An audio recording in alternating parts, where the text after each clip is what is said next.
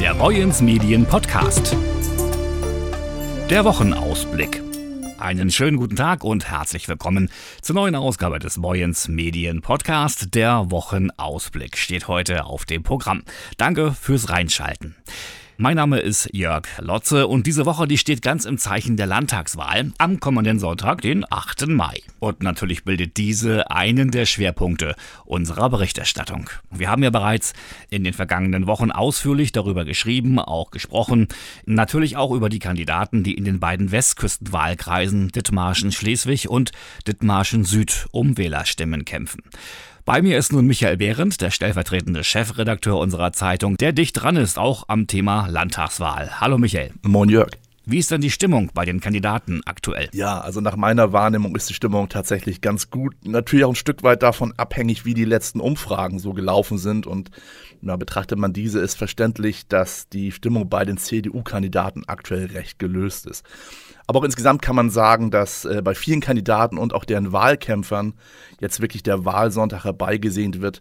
So ein Wahlkampf ist ja auch immer kräftezehrend und da sollte man auch den Aufwand nicht unterschätzen, der da betrieben wird. Du hast es angesprochen, jüngste Wahlumfragen sehen die CDU klar vorn. Sie kann sich demnach quasi ihre Partner aussuchen. Wie bewertest du diese Zahlen? Also in der Tat deutet wenig bis gar nichts auf eine Wechselstimmung im Land hin. Gerade die Zahlen für Ministerpräsident Daniel Günther sprechen da eine ganz deutliche Sprache der Zustimmungswerte, von denen andere Politiker im Land träumen. Das ist natürlich ein ganz, ganz dickes Brett für seinen Herausforderer von der SPD, Thomas Losse Müller, der einen durchaus engagierten Wahlkampf geführt hat, aber dem es einfach nicht gelungen ist, sich hier im Land bekannt zu machen. Die Zeichen stehen also, kann man das sagen, auf eine neue Auflage für Jamaika? Also meine persönliche Einschätzung, klares Nein wir haben ja in den vergangenen Wochen mit den wichtigsten Protagonisten der unterschiedlichen Parteien gesprochen und egal ob es mit der Union, mit den Grünen oder auch mit der FDP war, alle betonen sie unisono, wie gut Jamaika hier im Land funktioniert und dass man auch gerne die Arbeit in dieser Konstellation fortsetzen würde. Aber ich glaube, da wird richtig geflunkert und da komme ich nochmal zurück zu den jüngsten Umfragen und nach denen würde es ja eine komfortable Mehrheit für Schwarz-Grün geben. Und nachdem auch die FDP zuletzt dort wieder zugelegt hat, auch eine knappe Mehrheit für Schwarz-Gelb. So, und jetzt wüsste ich nicht, warum eine starke CDU sich jetzt ohne Not einen dritten Partner ins Boot holen sollte, wenn es denn für zwei reicht.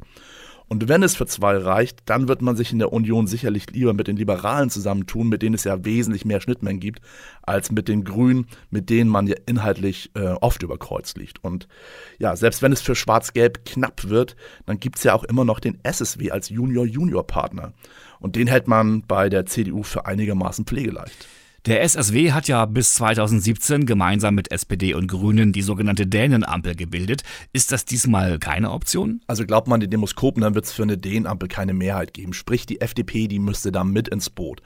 Und auch für eine klassische Ampel wird es nach den aktuellen Umfragen nicht reichen. Aber ich denke auch, das sind äh, Gedankenspiele, die eigentlich in Kiel ähm, gar keiner äh, so richtig durchhechelt. Denn die FDP, so viel kann man glaube ich sagen, die wird äh, nicht ohne Not einen Thomas Losse Müller zum Ministerpräsidenten machen und den Daniel Günther, der ja wirklich so Wahnsinns Zustimmungswerte hat, da in die Parade fahren. Das wäre auch den Wählern gar nicht zu vermitteln. Blicken wir mal, Michael, auf die Kandidaten unserer beiden Westküstenwahlkreise. Wie ist da die Lage? Also aktuell ist Dithmarschen ja mit den beiden CDU-Männern Andreas Hein und Volker Nesen sowie mit Oliver Kombatski von der FDP im Kieler Landtag vertreten. Und ich denke, dass die drei Herren sich auch auf eine weitere Wahlperiode einstellen können, wenn die Wahl jetzt nicht irgendwie völlig verrückt ausfällt. Hm, spannend wird es, ob Dithmarschen vielleicht sogar noch einen vierten Abgeordneten, in diesem Fall eine Abgeordnete, in den Landtag entsenden kann denn die Henscheder Bürgermeisterin Anne-Rike von der FDP, die steht ja auf dem sechsten Listenplatz ihrer Partei und darf sich ja berechtigte Hoffnungen machen, über das Listenticket in den Landtag einzuziehen. Aber auch da muss man sagen, bleibt spannend. Für gemeinhin gilt nämlich, dass rund 8% der Zweitstimmen eingefahren werden müssen, damit hier Listenplatz 6 greift. Und schaut man sich dann die jüngsten Umfragen an, ah, dann könnte es durchaus eng werden. Und abhängig ist das Ganze natürlich auch davon, ähm, welche Parteien sonst denn noch ähm, einziehen werden. Das heißt, wie schaut es bei der äh, AfD aus? Kommen die Linken vielleicht wieder in den Landtag? Und ja, für den Fall, dass die CDU alle äh, Direktmandate holt, dann tut sich da ja für die übrig gebliebenen Parteien äh, auch noch was mit den sogenannten Ausgleichsmandaten. Also sagen wir mal so, so ganz unwahrscheinlich ist es nicht, dass Dithmarschen im künftigen Landtag mit vier Dithmarschern vertreten sein wird.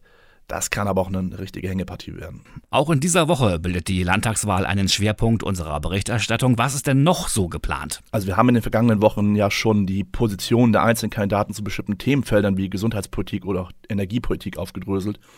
Und in unserer Mittwochsausgabe, da schauen wir uns jetzt nochmal an, wie sich die Kandidaten bei den Themen Schule und Kita positionieren. Da gibt es ja auch nochmal den ein oder anderen spannenden Insight.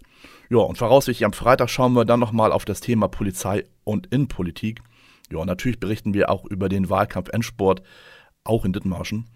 Und so wird ja am Freitag noch äh, Politprominenz aus Berlin hier in Heide erwartet. SPD-Generalsekretär Kevin Kühnert hat sich angekündigt. Ja, und auch da sind wir natürlich vor Ort. Ja, und dann ist auch schon Wahlsonntag und diesen begleiten wir natürlich offline wie online. Zum Beispiel mit einem Wahlticker auf boyensmedien.de und ab 18 Uhr mit allen Zahlen und Ergebnissen aus dem Land, aber im Speziellen natürlich aus Dithmarschen.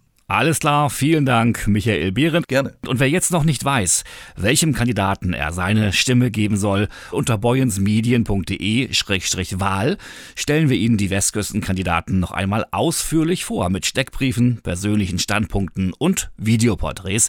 Klicken Sie da gern mal rein, www.boyens-medien.de-wahl. Noch im April hat Bundesverkehrsminister Volker Wissing von der FDP Schleswig-Holstein besucht. Den Weg nach Brunsbüttel fand er jedoch trotz der Schleusenbaustelle und der Situation um die Elbfähre nicht.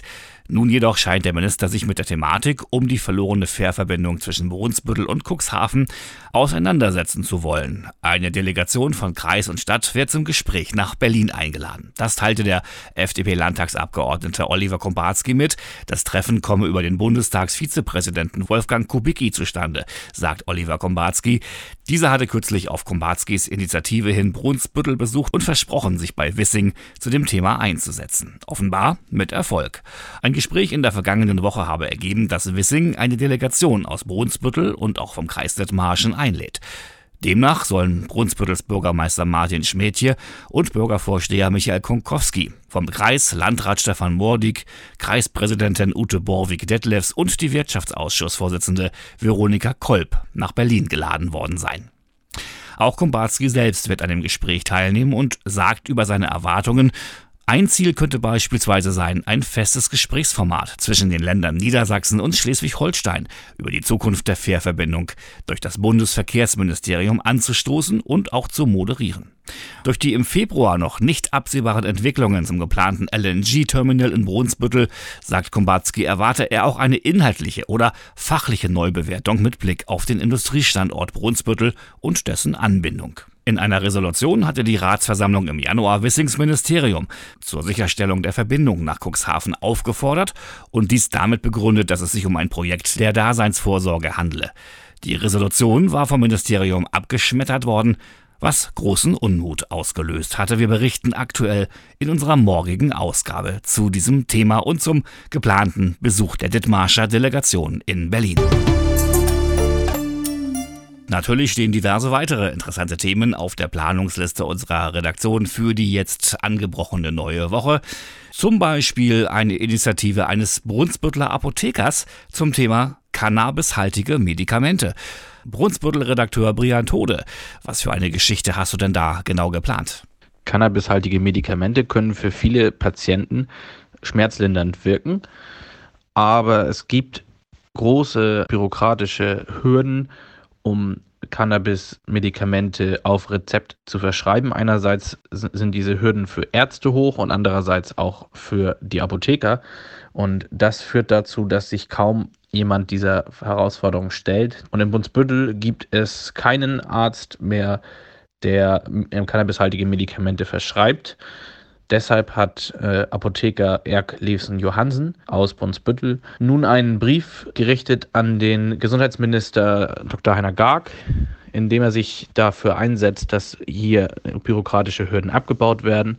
Und zu diesem Thema spreche ich mit Herrn Johansen und auch mit Jens Rusch, der für, die, für das Krebsberatungszentrum sich mit diesem Thema auch auseinandergesetzt hat und mit Heiner Garg dazu gesprochen hat. Und der Artikel dazu erscheint in, in der zweiten Wochenhälfte. Vielen Dank, Brian Tode. Soweit die aktuelle Folge des Boyens Medien Podcasts. Wir wünschen Ihnen eine schöne und erfolgreiche Woche. Bleiben Sie gesund, passen Sie auf sich auf. Wir hören uns spätestens am Freitag wieder zum Wochenrückblick an dieser Stelle. Ich bin Jörg Lotze. Bis dann.